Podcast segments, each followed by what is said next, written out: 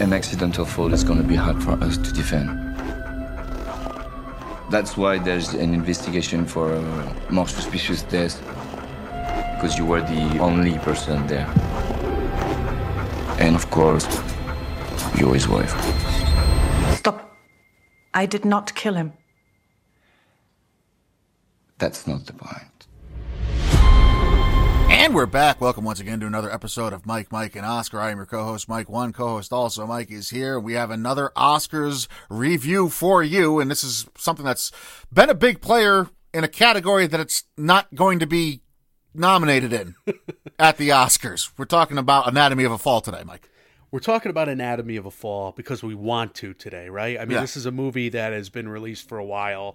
I I reviewed it back in the festivals when I was uh, doing like an all French morning Yes. at the New York Film Festival with the Taste of Things. I saw him back to back, Mm-hmm. and I was also eating a lot. And you know, so anyway, I was it was eh, whenever I review movies for the first time at festivals, I'm suspect. I'm suspect because it depends on what how was my meal or whatever. But I think coming back to this movie again and again, and now the fact that you as a, an attorney watched it and liked it, I I feel like this is a good time for us to review the movie, and it and it's and, it, and it's a, a fun time because we're both we both like the movie, which is Yeah. again another rarity. The Yeah. two Mikes coming together, joining forces here.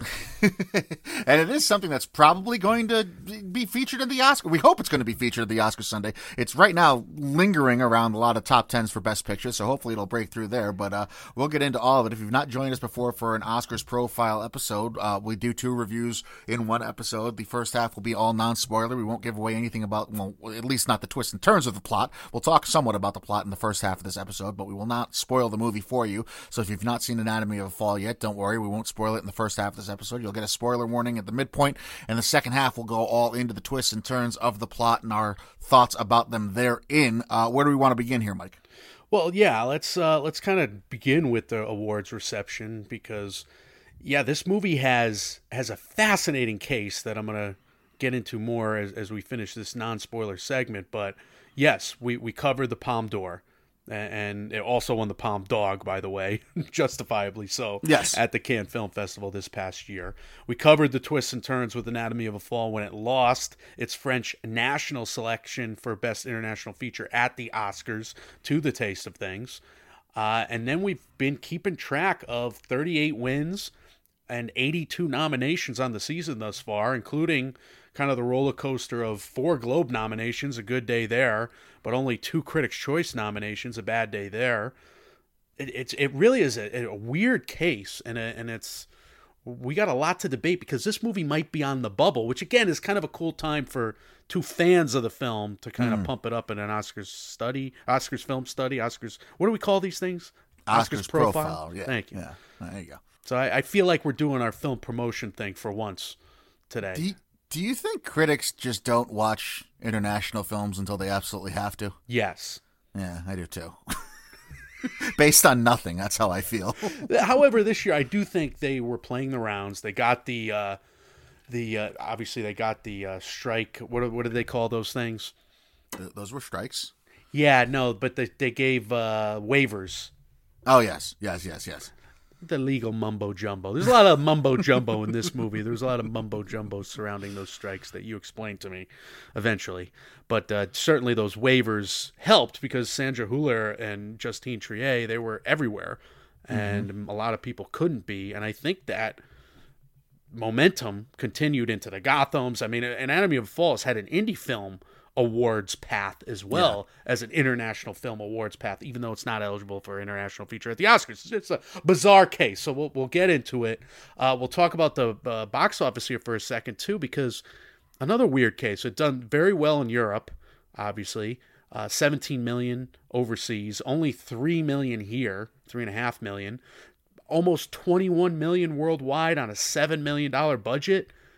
It's on VOD right now. You can rent it for $6, buy it for 15 I just bought it for 15 with stellar marks, so it's available to everybody. You would think three times its budget at the box office and playing VOD all over the world, it's a moneymaker, right? Where the hell did seven million dollars go into this? I, I don't know if that was the acquisition price after the Palme d'Or. I mean, we've seen uh, Neon buy Triangle of Sadness recently. I think they bought like five Palme d'Ors in a row, right? Yeah. Or, So- or if that's a production budget, I don't know. I mean, I mean, it's it's this is something that's pretty gritty, and I, I don't know that there's seven million dollars on screen, but that doesn't mean that it's not watchable and that it's not uh, enjoyable by, by any means. I just I'm surprised to see it be listed that high for a budget, but yeah, three times its budget means usually that it's a moneymaker, and I would think that it decided to make all its money stateside by going VOD. Yeah, I think that, I hope that's working for it. I know I happily bought it for 15 bucks. Uh, critically, 96% on 219 Rotten Tomato reviews, 86 Metascore. Audience scores, I think are high. I can never tell with Rotten Tomatoes anymore, Mike. The 90% on 100 Rotten Tomato audience rating, 7.8 out of 10 on 25k votes on IMDb. I mean, That's that's like significant. I mean, above seven and a half on on you know. 25k almost you know a quarter of a hundred thousand that's that's a significant number for imdb at least to me I knew my New York Film Festival crowd was uproarious about it. They loved it. Uh, I loved it coming out of that theater experience. They loved Sandra Hüller. They loved Justine Triet. It was a rapturous ovation, etc. New York doesn't doesn't often do that at 2 p.m. in the afternoon. No, I'm sorry. This was a 5 p.m. This was a 5 p.m. But still, I mean, it, it was a uh, it was a big big crowd. Obviously, 1,100 people in there, and they were clapping wildly afterward. Uh, afterwards, and then I I saw it with my brother and his friend in theaters here while you were like sick in Vegas, which needs to be like a, a name of your autobiography. i don't think i've recovered by the way but yeah keep going and I could not tell if they were liking it at all. And I'm glad I didn't watch this with you because I'm a big fan of this movie. And if I was sitting next to you and you're just like, hmm, hmm, yeah, I would have overanalyzed you. well it took me forever to get through this movie it's not a short movie either No. it's two hour two and a half hours is that right or is it two two thirty or is it I don't want to know remember. how you watch movies anymore. I really don't want to know because these sound like horror stories. You don't sit in front of a screen and watch a movie straight through anymore at home.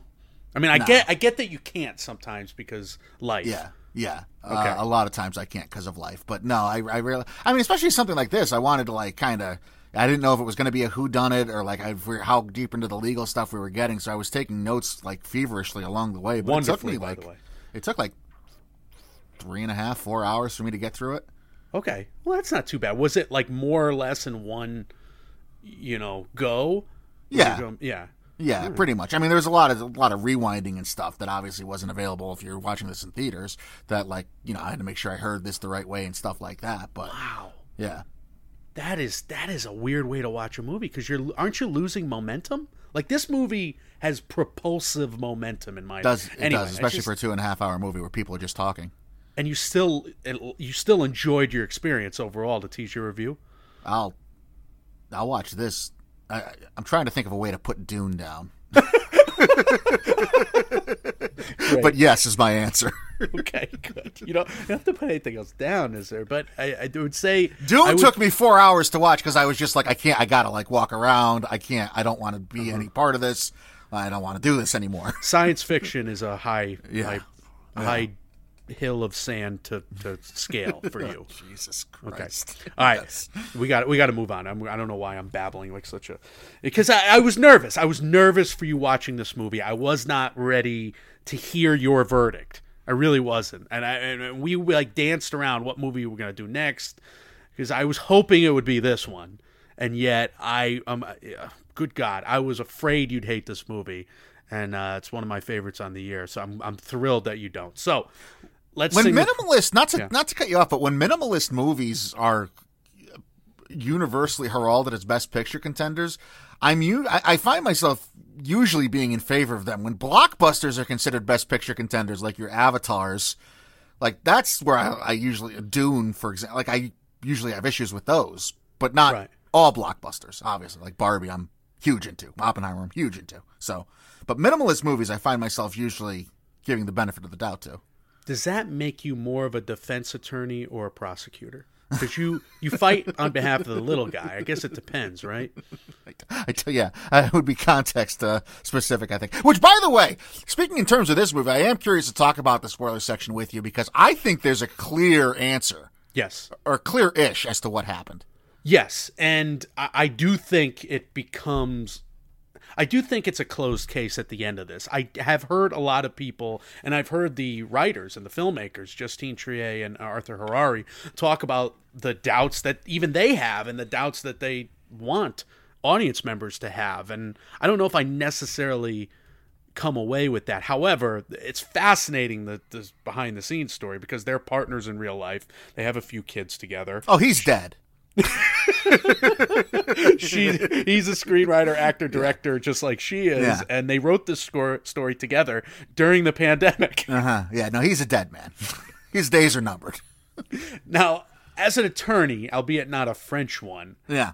I'm wondering, you you know, did you think this was believable? Like, is it bel it's Oh, is its believability? That's, that's the strength? strength of this movie. Okay. Is Okay. how believable it came across versus versus what actually happens in a courtroom and how you're presented. I mean, and it's it's it's the strength of the movie because it's a theme that's hammered throughout the movie. It's like you have to choose to believe something, and you're only given these snippets in time versus the context of a much larger picture going. Like you're giving a snippet of a fight in this relationship against the backdrop of a much larger relationship with much more context and time behind it. You're given a snippet of things being played in court versus what led up to those things actually playing out, which maybe changes the context of them a little. bit. So I thought it was that was unbelievable how how like on the nose and how perfectly done a lot of that stuff was because it and it raises the uncertainty. You're uncertain when you're in court. I mean, even if you're the attorney, unless you have a client telling you outright, which usually if you're a defense attorney, your client's even going to say no, I didn't do it, regardless of whether or not they did. You don't really know, and you do, as this movie says, just have to kind of choose something to believe is truth and go with it. I'm thrilled to hear that. I'm thrilled to hear that because I was worried because I knew the movie was entertainment and I, I knew I was caught up with each viewing of the movie because I mean the rewatches have been great for me. Yeah. I just wasn't sure if you would come away saying, "Yeah, that's entertaining, but it's BS." I mean, A Few Good Men. Do you do you watch A Few Good Men and feel like that was a courtroom that that makes sense to you, or do you feel like that was a really Well, great script? I mean, we're talking about military court, which I have no experience in. Which, but I mean, you could also argue I have no experience in French court, so it's, it is what it is. I, d- does it come off as believable to me? Sure, but I also have a, a complete lack of knowledge. Um, something like Trial of the Chicago Seven. I mean, we've talked about the issues I have with that movie right.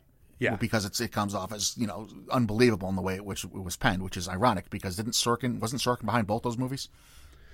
A Few Good Men and Trial Yeah. of Chicago Seven. Yeah. Yeah, he was. So, uh, and immediately you texted me about this movie feeling very Sorkin esque. a lot of quick dialogue, and that's another reason I had to pause and go back and read. I mean, there's a lot of very, very dialogue that just hits and hits and hits and hits and hits. But shout out to this movie and shout out to the script. It is deep enough, and I- and it's such that it's worthy of a study like this, and it's worthy Sure. for you to rewind and go back. Even though I think that's an insane. You're insane for watching movies that way.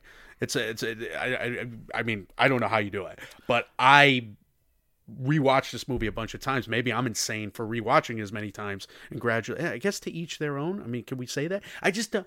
Hmm. I, I feel like 2. I'm watching it in a selfish way. I'm gaining the entertainment value, maximizing the entertainment value, whereas you are like, you're doing the real work there. Avatar Two was bad. I'm trying to compliment you, and you won't even let me. Anyway, uh, my one quibble, my one quibble, does she have too many transition? What do they call those motifs? Like the son with the the son with the piano, for instance, is one of those motifs. There's a couple.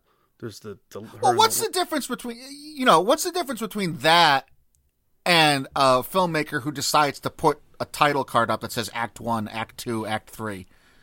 right. That's all that was to me. It's showing the passage of time. Yeah, It's mirroring the fact that he has an arc. This right. boy, I, I- was. I mean, you know, it was. I didn't.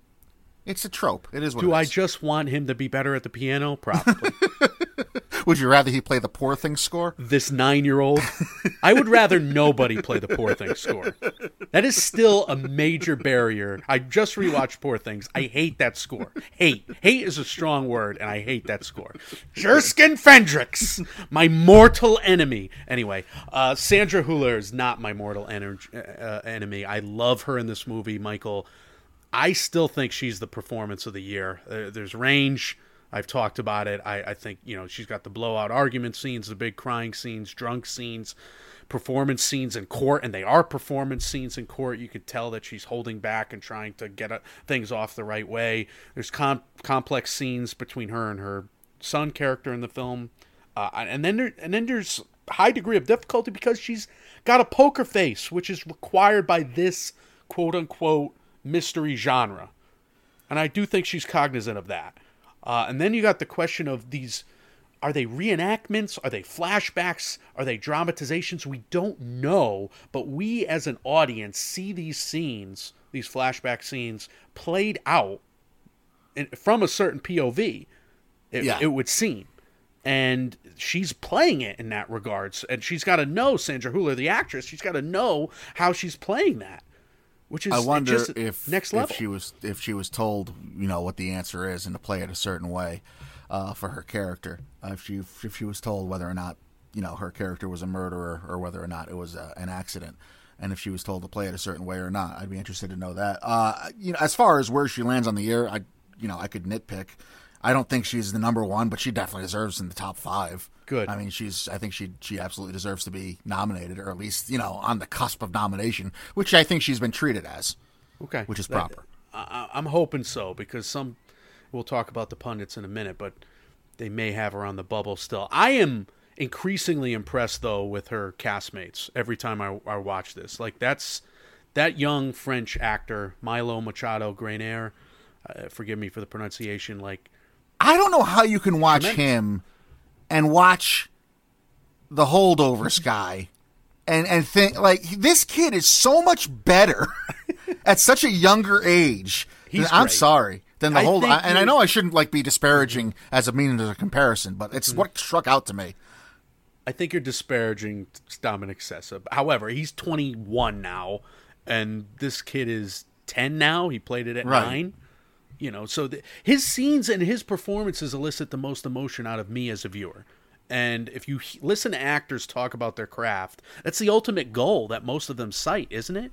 Like you want to be affecting on the audience, and this youngster immediately has that ability, and it's not because he's a kid, and and and simply the fact that you know we feel protective over him as as an audience member. In fact, I don't think this particular kid character is very likable, and the kid tries to assassinate himself in many an instance uh, during this film. Yeah, he does some stuff that's heinous. Oh my God, we he does some stuff where we want to we want to fight the kid, but this character's perform or this child's performance is actually shining through. That being said, there there is a bit of a controversy online, and we probably should address this right now, Mike, while we're talking about Milo. He's not blind. I mean, he's wearing contact lenses here, and you know, there's certainly a a strong argument to be made that you know he took a casting away from somebody who's visually impaired, and there's very few of those castings available out there. Sure, uh, I'm not going to take that on on Milo. That's Right. not his fault. That's the castings. department. I mean, I, I don't disagree, but it's also not his decision to make. And you know, if you're nine, ten years old and you get this opportunity, you're not going to turn it down. What do you know? I mean, you know, Yeah. good, good for him for doing it. And he had to play. He's also not completely blind and not completely deaf, right? That's kind of like the conceit of his character in this because of the tragedy that happened to him. So he does, and he does show that he can hear and and Yeah, he's not deaf, interact. he- right, right. So I mean, he's you know, I I, I understand the argument, but I'm not going to chastise the kid, the actor, for doing it at such a young age. It's this. I think it's the casting director and the studio's problem. Yeah, yeah, I think that's a fair way to look at it. And uh, look at, I, I- I can't, we can't get into his performance entirely, but Samuel Theis, the father's performance, mm-hmm. again, he's playing it from a certain POV. We think, maybe, perhaps. I, I still don't know. And that's what's another fascinating, you know, point about the script. But these are gut wrenching scenes played by great actors, and he's one of them. Samuel Theis, uh, Graner, the uh, Sandra Huller. And I don't know, they've skyrocketed up my supporting actor board since then. I think they're both in my top 15 now, and and the Son's in my top 10, to be honest with you. I mean, you know, I come up with stuff during the episode. I'm like, that'd been something I wish I should have thought of beforehand, so I can re- uh, review it and research it and not sound like an idiot on the mic. Would this be? Is this? Can this be nominated for SAG Ensemble? I don't know if it would be Yes, anyway, Yeah, but no, I, I think I, I'm not sure. Uh, I think so, but I, then again, the fact that Sandra Huller's, yeah, maybe not because she she did she have the waivers necessarily, or I said that earlier. Maybe she didn't. Now I'm know. come to think of it, maybe she's just not in SAG. That's what I mean. I mean, it's an international production, obviously. And I don't, I don't know. So I don't know if, if SAG wants to. I, I don't know. Was Parasite? Par- Parasite won SAG Ensemble. so so I know this is a blind spot for us. Yeah. We got to look Again, it would've been Ensemble. something, uh, We're gonna do an entire episode with uh, Scott Yeager on the SAG Ensemble. A more prepared person would have Knock thought of this wood. beforehand. Yeah. But th- no, it is. It's important to note. We're going to get into it in the Oscar lens in a second. But let's quickly talk about the production values because I think film editing. And, and look, at we're going to go back to the lawyers' performances. By the way, we can't talk about them in non-spoilers. But I loved Swan Ar- Arlaud and Antoine Reinartz. I loved them. Anyway, film editing. Three wins thus far: Euro- European Film Awards, uh, but also the Los Angeles Film Critics Association and San Diego. Oppenheimer's going to win this thing, we think. Eight wins on the season already, but Anatomy of a Fall, it's got a puncher's chance, perhaps, according to some pundits. We'll talk about that in a second. But uh, I mean, that makes a lot of sense, doesn't it? Two and a half hour movies that we both think has a lot of propulsion and momentum behind it, where it's just pretty much strictly a courtroom drama, Yeah, or at least a, a procedural drama. Uh, yeah, I would think you need to have kind of clever editing to make that feel as streamlined as it was. So I have no qualms with that. That being said, the script and the you know the performances are doing a lot to enrapture us and keep things electric there as well. Yeah, but you're you're right. The editing helps quite a bit, and so does the cinematography. I again, it's not going to get nominated in cinematography. I just thought the the framing was very smart at times and odd. Like we're watching all these angles of Sandra Huller in that courtroom and it's sometimes it's the son over the shoulder of you know his line of sight Yeah, the helplessness of Daniel or the mental battle that that that character is going through the son. That's where I think the cinematography helps out most. Because there's a lot of camera stuff Right. going on with with his character in the courtroom specifically that makes you feel. It helps relay how frantic he's feeling mentally. and, and then there's a lot of bird's eye shots of the house and the fall and the crime scene and the and it's just it's just beautiful shots of the Alps. So the cinematography is very good. It's not going to get nominated, but it's very good. Uh, with production design.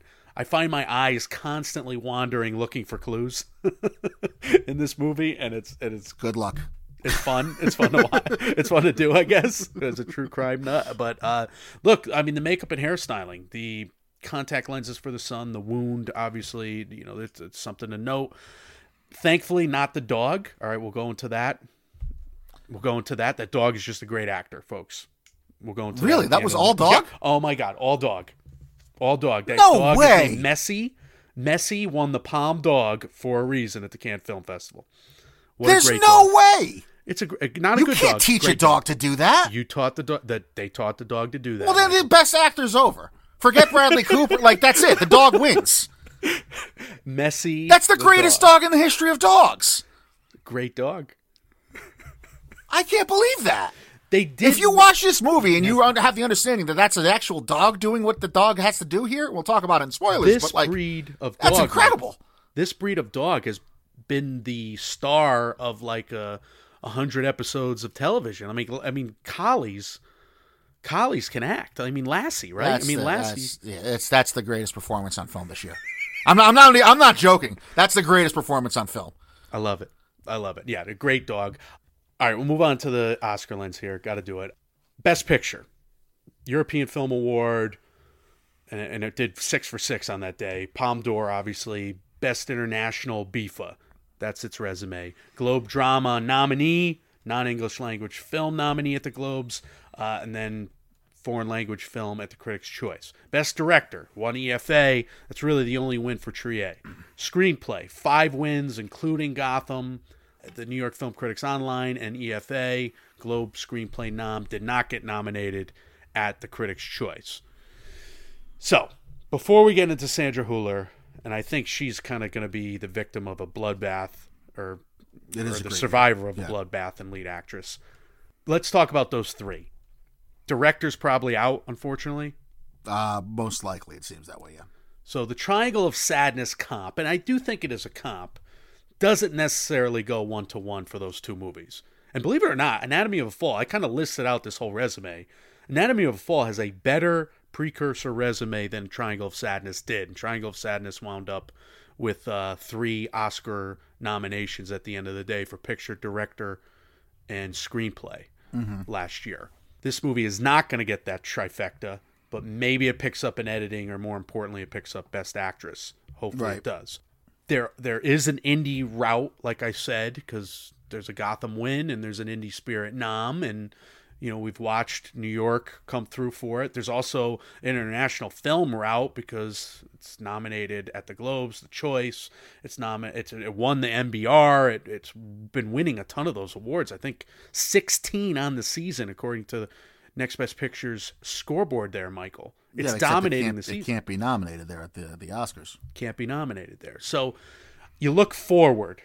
Does it pick up any U.S. Guild noms? Is it eligible for any U.S. Guild noms? My guess is no. That's the question. Yeah. My guess is no.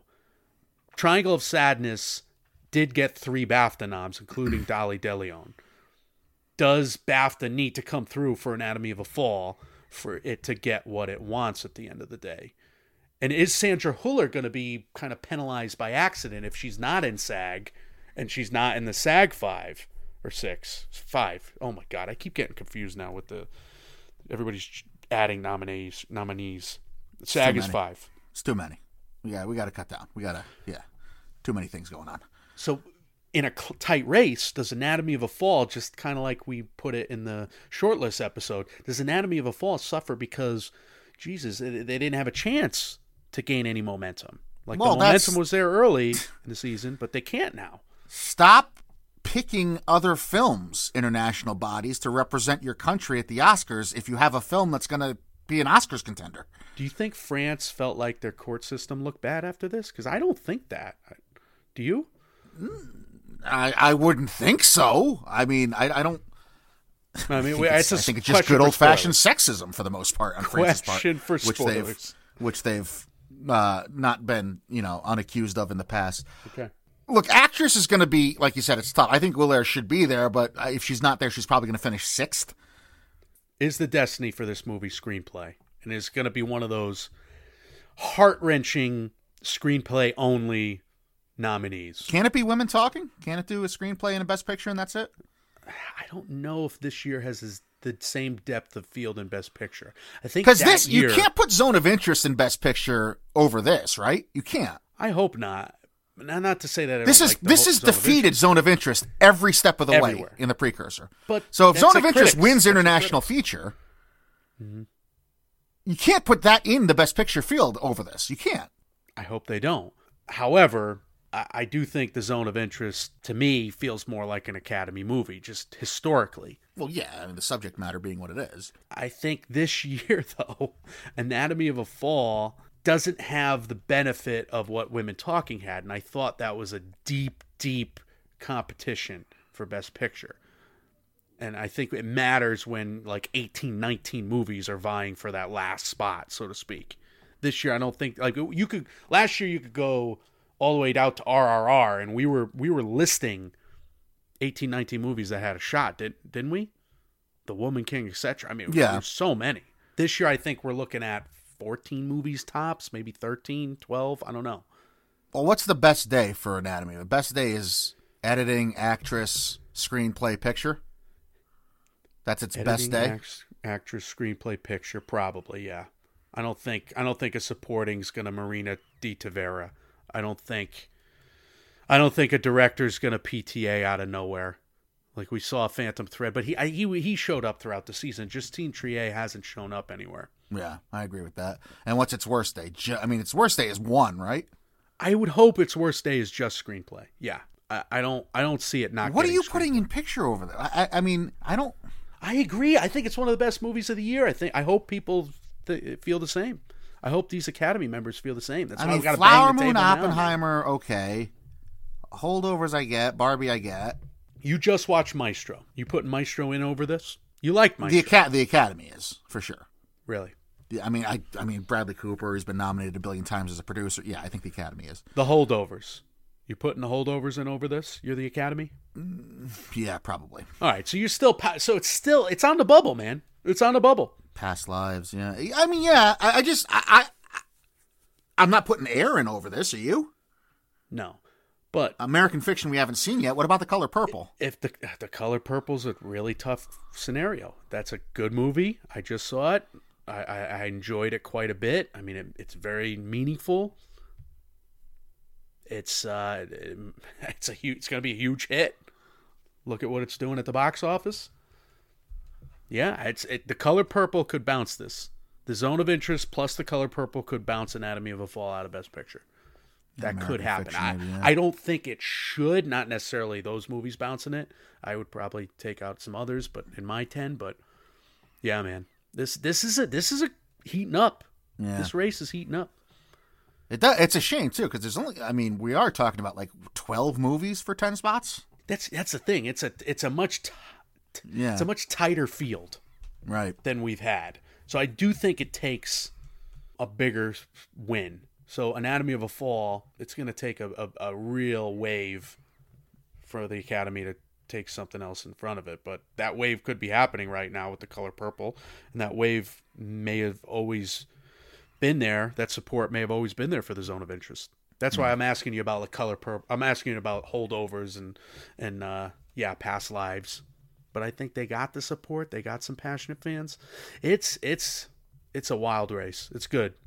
It's good for the good for the bit movie business. I'm in. Good for our punditry business, right? Yeah, I'm, I I wonder if Past Lives gets uh, left by the wayside here. It's another movie that's really hit everything, right? It has it had a bad day yet? It's very similar resume wise to uh, Anatomy, just in different categories, obviously. All right, well, we're about at the halfway point here. Let's uh let's dive into spoilers. Spoilers ahead. You complain about the life that you chose. You're not a victim. Not at all. Be fair. I'm a man who's been cheated on. I can't stand anymore. I'm fighting. It.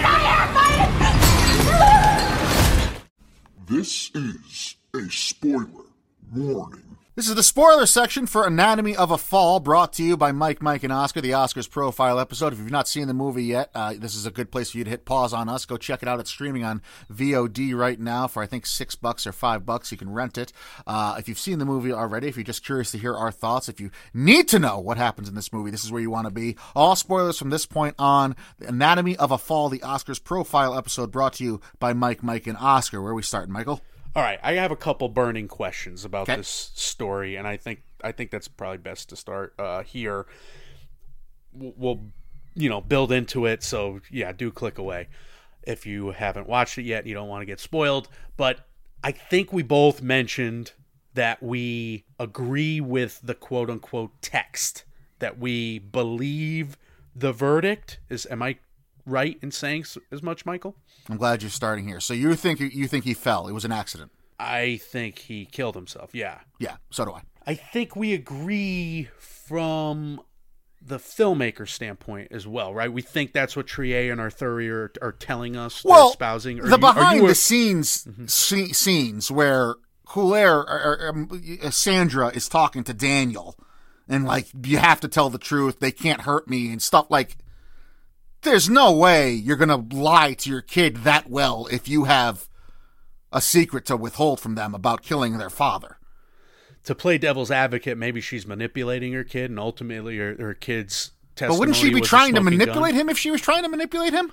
Like, wouldn't there be That's- that is something there? Wouldn't there, like, wouldn't the advice be anything, anything on top of just, "Hey, tell the truth, I'm fine"? She she's obviously not fine, and ultimately the son comes to her rescue with with the smoking gun evidence, quote unquote evidence, even though it's not which really is evidence. which is really well placed in the script too, because it's right after the, "Hey, you have to choose to believe the truth and just go with it." Sometimes you have to choose to, you have to pick what the truth is and just believe it.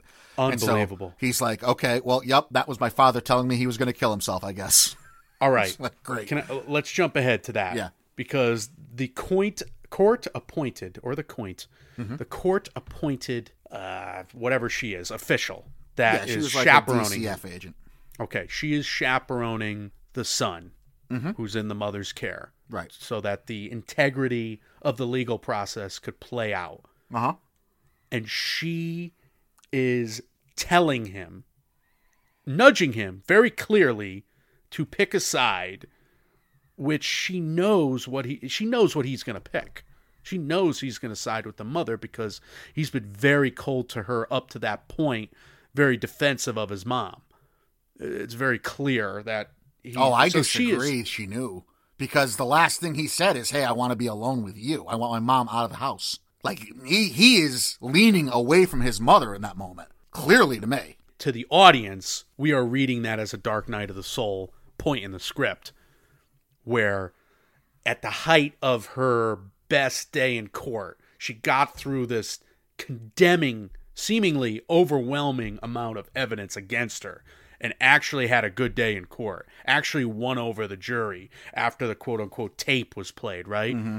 And at the height of that achievement, and and the lawyer's feeling good.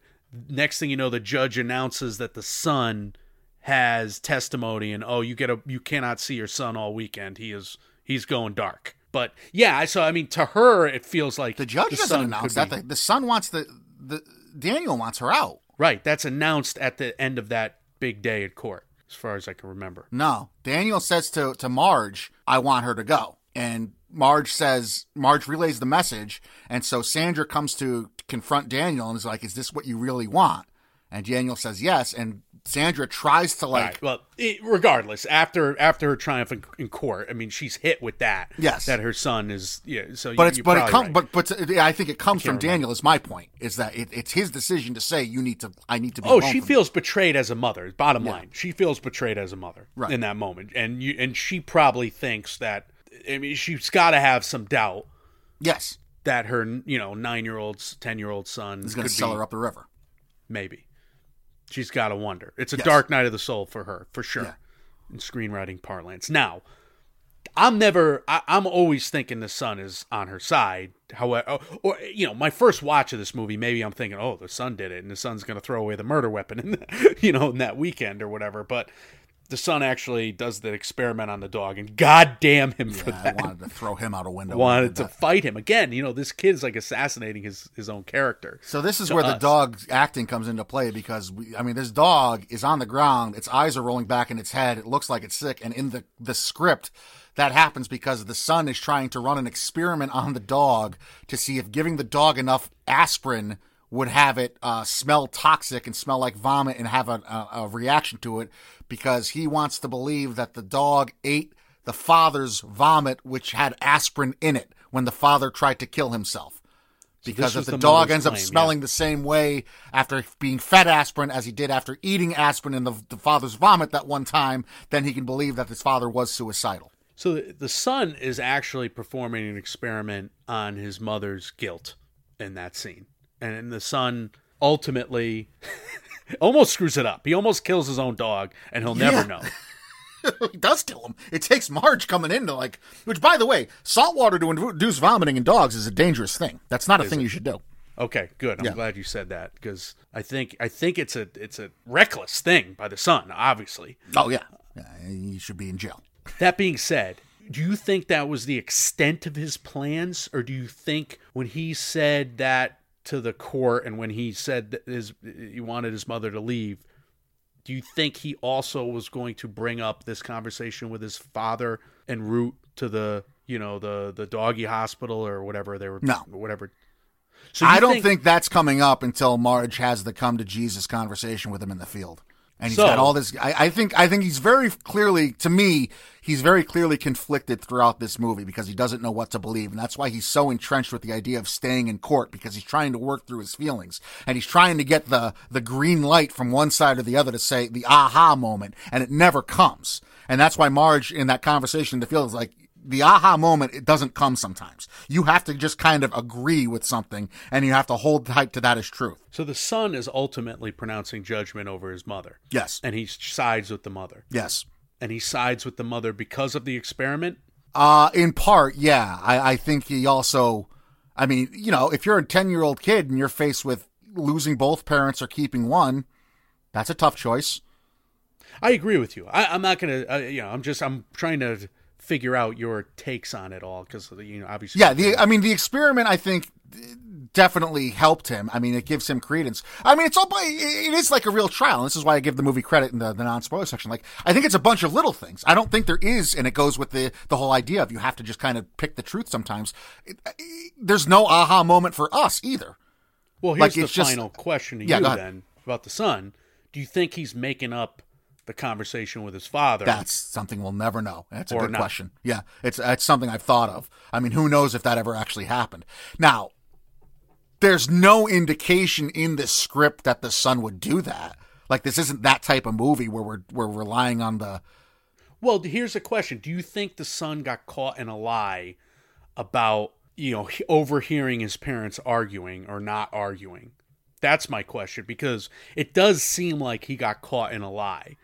Um, who who takes the dog for a walk outside in the cold after you give him a bath? By the way, it's a good that's question. a dumb kid. But we this know he kid actually is not the it. smartest kid. Yeah, Like you but, don't uh, do, you can I get would- the dog killed.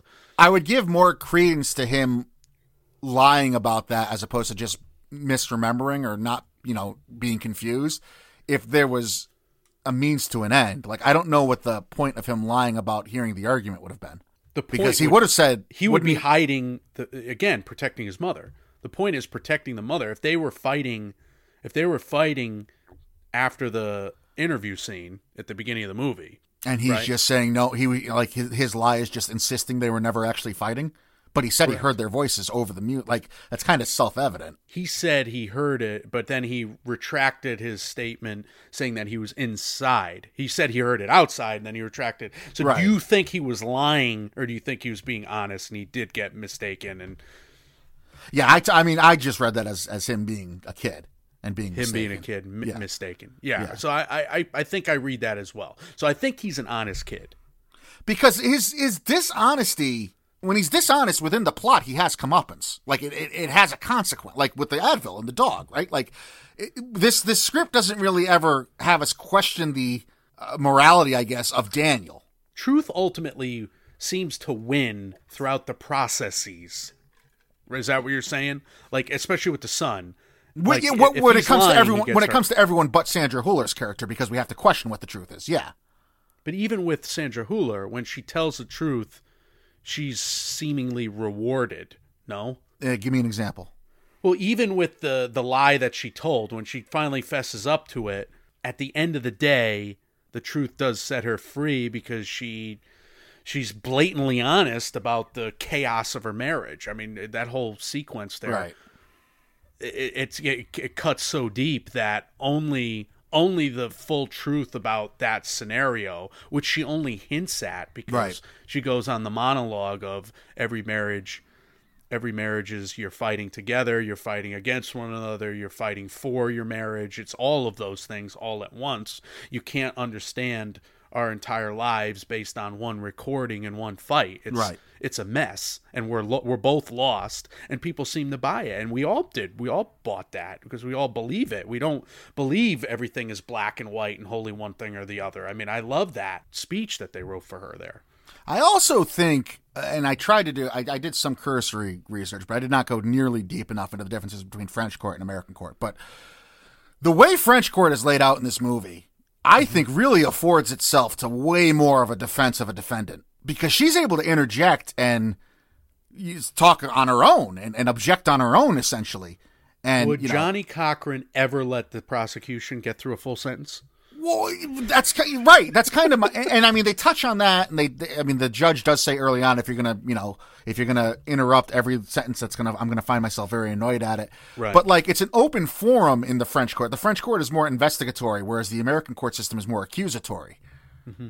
And the American court system, you have, I mean, you know when you're allowed to speak. right And the French court system is a much more open conversation, and it's much more it's more of a debate than it is a call and response like the American court system is. it almost seemed like it's bad form if you overstep those bounds and the judge admonishes the defense attorney Right. in, in, in that moment early on in the trial when they're losing. Right. And it's fascinating because we start out where the defense is clearly losing. Like the Oh, yeah. like the Zoe prosecution is rough. Like the the first woman who was there for the interview named Zoe seems like there's a little attraction there at least as friends and she's being characterized as a cheating wife, and he's the angry husband, and there's seeds for a fight and a physical fight. Then Daniel's unreliable at best, and he's lying at worst, and the defense is reeling. And then the blood experts come up, and that starts going well for the prosecution, where it seems like all right, these blood spatter. To me, that's the whole case. But then defense scores a major victory, and the, the, the- there's a huge moment where that fall seems to be the it, it is a fall. Like they were arguing, it might not have been a fall. He might have just gotten whatever. He just might have gotten hit by the wife. But then the fact that that splatter could not have come from on high Right. exonerates the wife almost from from a death blow anyway, and that's a huge win for the defense. Right, and that to me, that's why I said that's that's the whole case to me. And then that uh, that alongside, and I'm I'm amazed the blood splatter expert was able to given this much leeway. But again, it's a difference between French and American court. She also describes how it was impossible for the assailant to have bludgeoned the head in that way because they would have had to been leaning so far over, and the victim would have been so far even more over the side of the balcony that it would have been you know physically imp- improbable. So that was huge. That was huge. Now, to, to me, the, the you know the prosecution was kind of grasping at straws from that point on to an extent. Even though they did find some footing with the tape later on, because it was such a volatile piece of ev- evidence, at least making the wife look bad. But The snark by the prosecution was unbelievable. I wonder if that's an everyday occurrence in French court because it is not do in wonder. American court. it was such a great performance by that heel of an actor though Reinartz loved him and uh i I love to hate him by the way And- Yeah. and but look i mean the psychiatrist it made there's a lot of there's a lot of believability in that you would understand why this psychiatrist who's never dealt with a suicide of one of his patients before would be so defensive and would be on such an attack blaming this wife so thoroughly. You could get that. I mean, he's fighting for his job and his reputation, never mind his own feelings of guilt over, if not misdiagnosing, but underestimating the husband's. And the illness. stuff this movie doesn't show is brilliant too. Because we don't see the husband ever talk about the pills with Sandra. So it really truly is in that moment a he said, she said. We see the fight that Sandra and her husband have, but we don't see the physical altercation. That's, we only hear the audio of it. That's left up to our inter, like, putting, uh, this really does a great job of putting us in the courtroom and just giving us the evidence and making us decide for ourselves. It's, it's very, very well written and creative. So here's the question I have for you Do you think at the end of the day, our filmmakers are putting that fight to us as something from a third person omniscient narrator?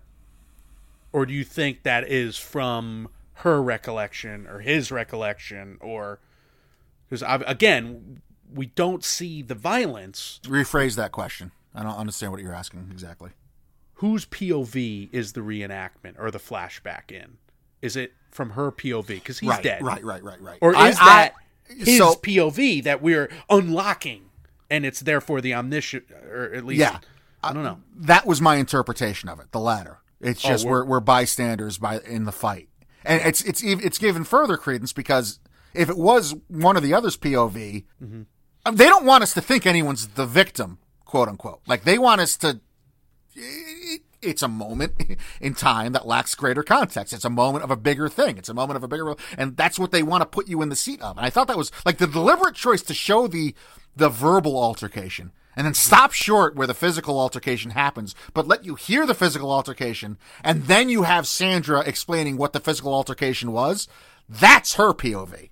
So that made me believe that what we're seeing is truly happening. Like the verbal part was just third person omnipresent narrative. Gotcha. All right. Yeah, I think I agree with you there as well. So, do you buy what she says then? Do you think she's li- further lying there? Do, do you believe that in fact he was hitting himself at the end? And I mean, obviously that would make sense based on if if he was If he was that, if suicidal he had there. those Yeah. mental issues, uh, yeah. Look, the problem with any court, uh, criminal court proceeding on television or movies is that they're actors, and no no person actually in those or very few, I should say, are actually able to act that well if they are lying. So, hmm. like, do I think she's lying? I have no idea. Maybe, but you know, because no person, no real defendant would be that good. Very Unless few would be Sandra that good. Hüller commits murder, Right.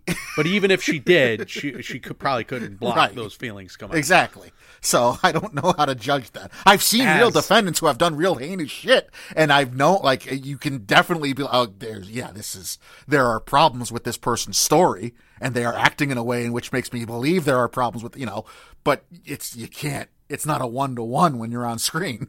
Wow. Yeah.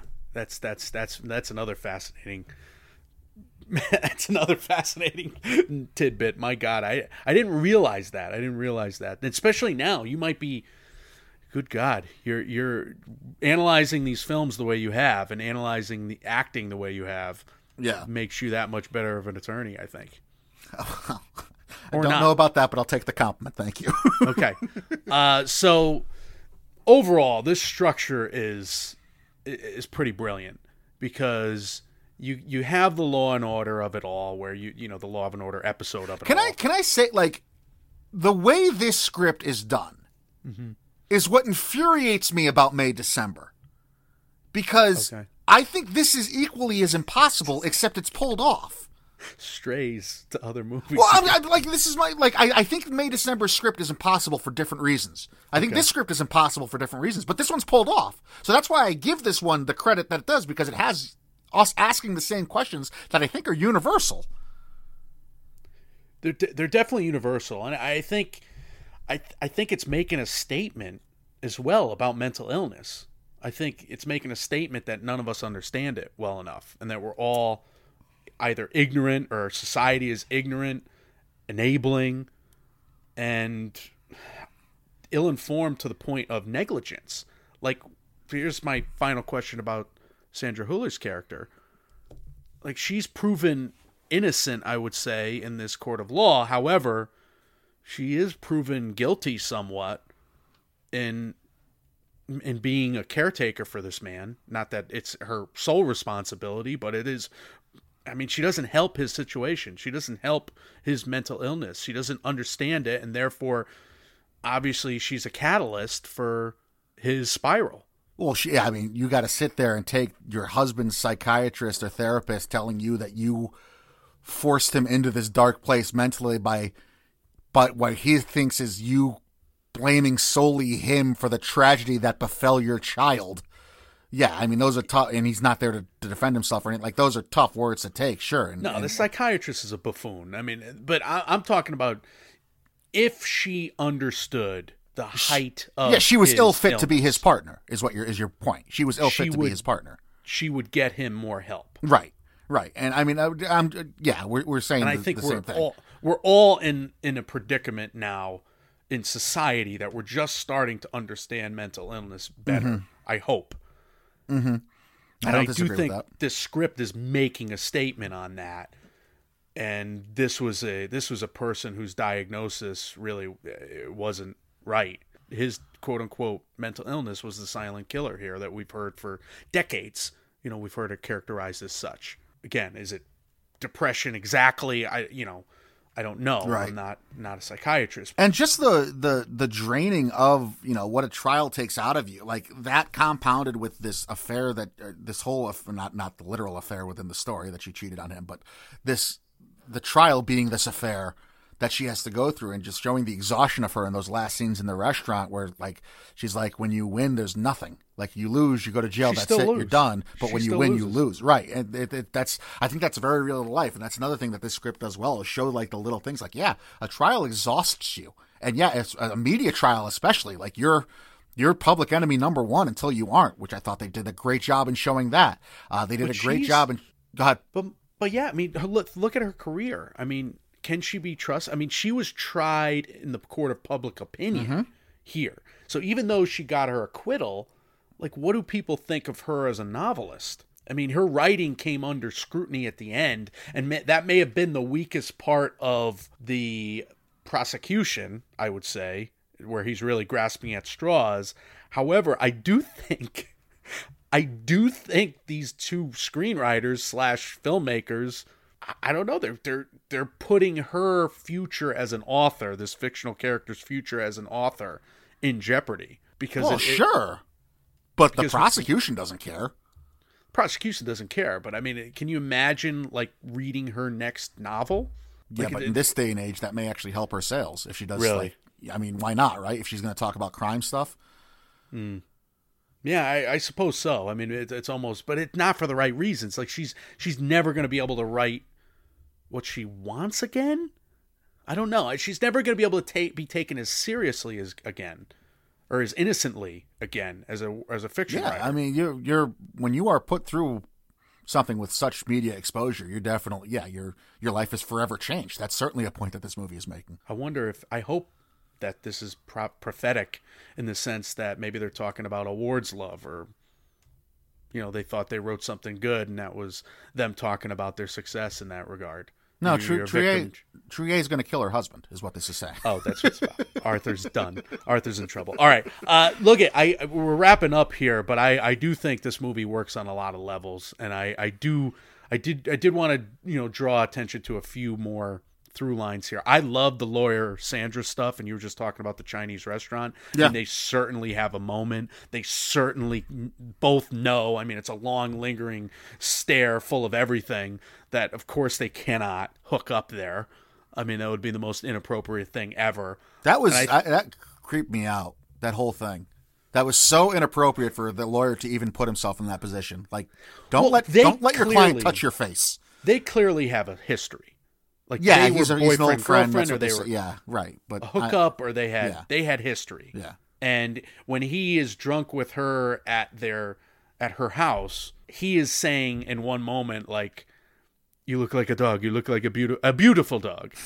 And, and he he uh, does he offend her? She doesn't really get offended, she just kind of goes with it. No, I put animal heads on everything, but he says to her, I mean, they have awkward, flirty moment where I'm thinking things that if you knew them, you would fire me on the spot. You're right. You're right. You're right. I forgot about all that. saying to her that he wants to hook up You're right. and he Yeah, knows right. they can't but she's saying to him she's wondering about how he views her her guilt does she is, this is why you, as a, because I was so wrapped up in the legality of everything, I thought he was just a lawyer. But you're absolutely right. This stuff's in there. Yeah, they definitely had a history.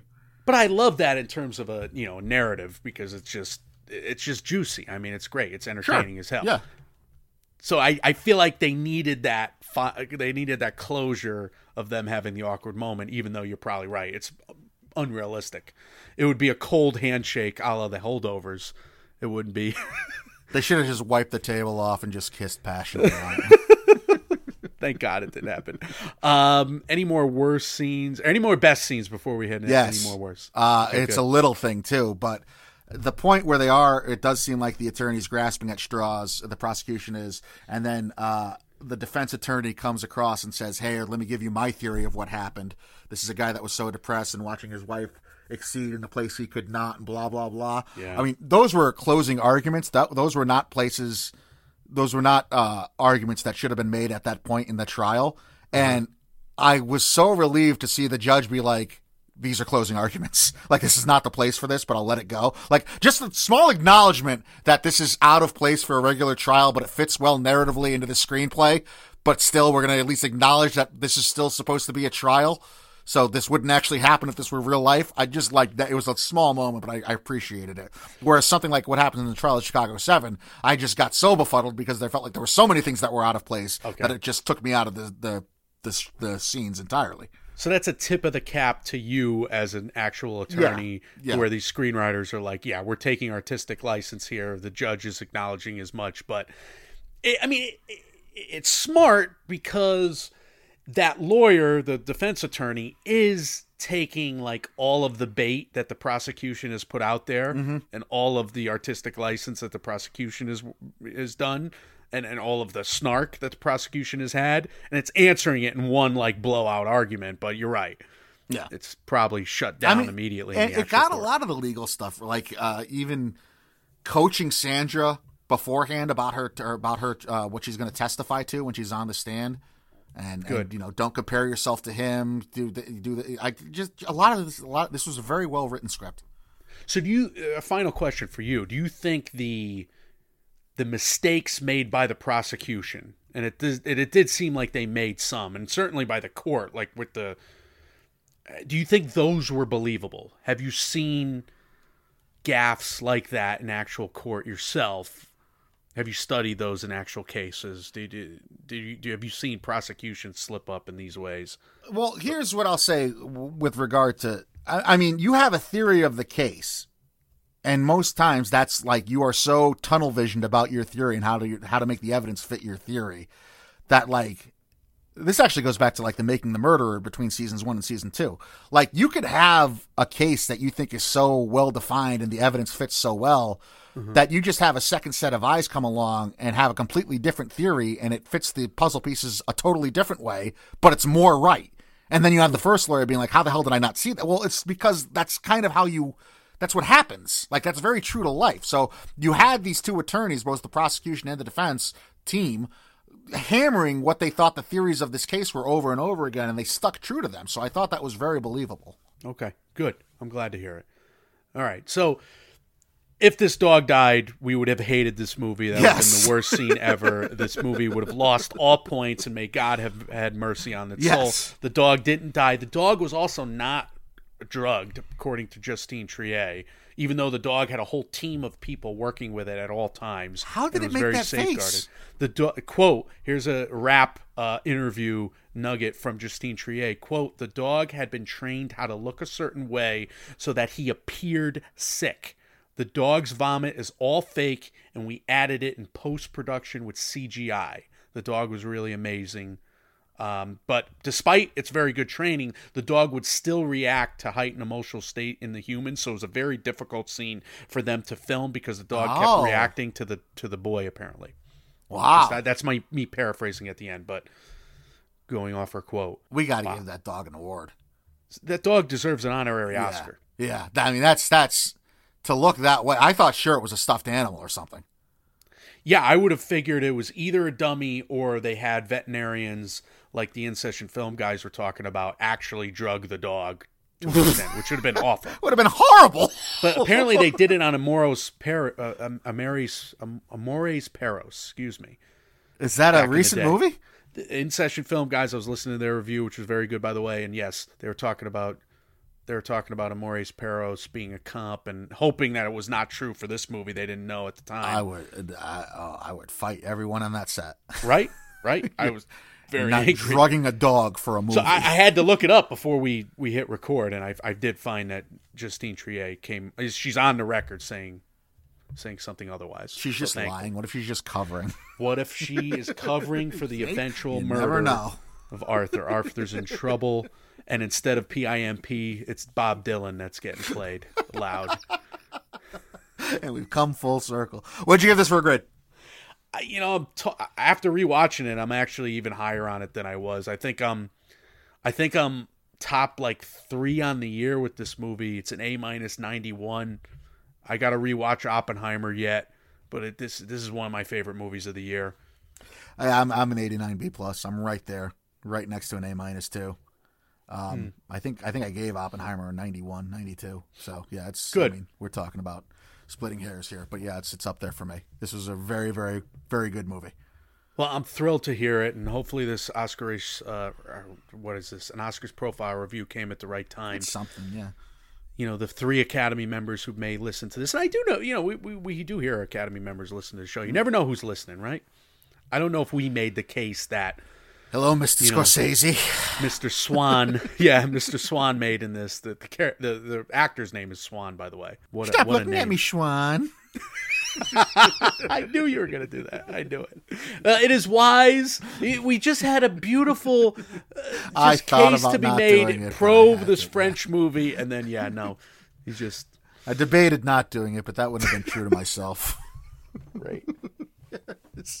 As always, dear listener, what matters most to us are your thoughts. Uh, have you seen this movie? What do you think? What is your uh, verdict? Quite frankly, do you think uh, do you think this was an accident? Do you think he was pushed? Do you think he uh, flew out the window himself? Let us know. As well as always, you can let us uh, know any other thoughts, comments, questions, or concerns you have about anything else we do here in the MMO Empire. You can leave us uh, all of those on our social medias. We are Mike, Mike, and Oscar on Facebook and Instagram at MM and Oscar on Twitter or X, Mike, Mike, and Oscar at gmail.com.com. And on Reddit. We are available wherever you do hear podcasts. And if you're listening to us on either the Apple Podcasts or Spotify app, if you appreciate what we do here, if you wouldn't mind leaving us a five star review, those help us out immensely. Thank you to everyone who has done so thus far. Uh, Michael, tell the good people what's coming next and uh, uh, any other words of wisdom you may have. No, the words of wisdom are the same. It is wise to give an honorary Oscar to Messi the dog for Yeah. his performance as Snoop in Anatomy was of a Fall. great. Loved it. Uh, what's coming next? We don't know. We we still think we're gonna. No, we did decide. We decided we're gonna do an Oscar race checkpoint. Yeah, sounds that way, right? All right, we got enough Got Maestro. You got the color purple in there. Yeah, I, I rewatched Poor Things, but I may save that review because we may talk about Poor Things in an Oscars profile next week, perhaps. But next week we've got the BAFTA Long list, where we're going to find out some more information on, an- on Anatomy of a Falls, you know, uh, cam- campaign here and, and uh, candidacy.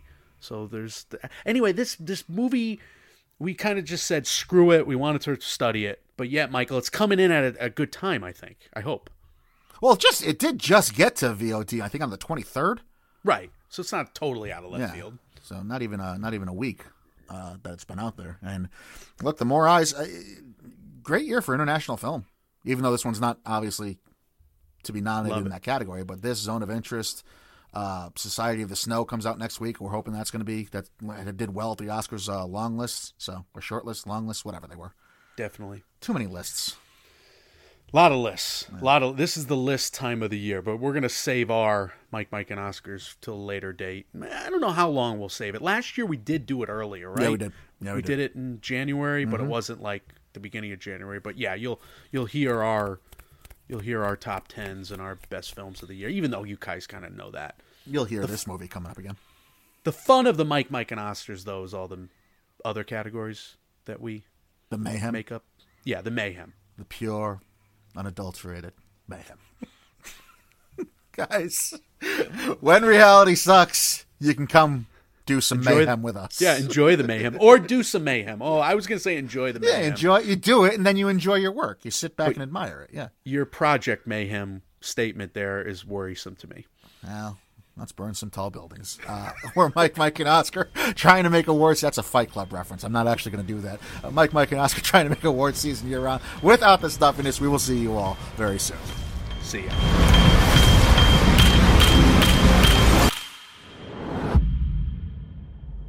I'm innocent, you know that, right?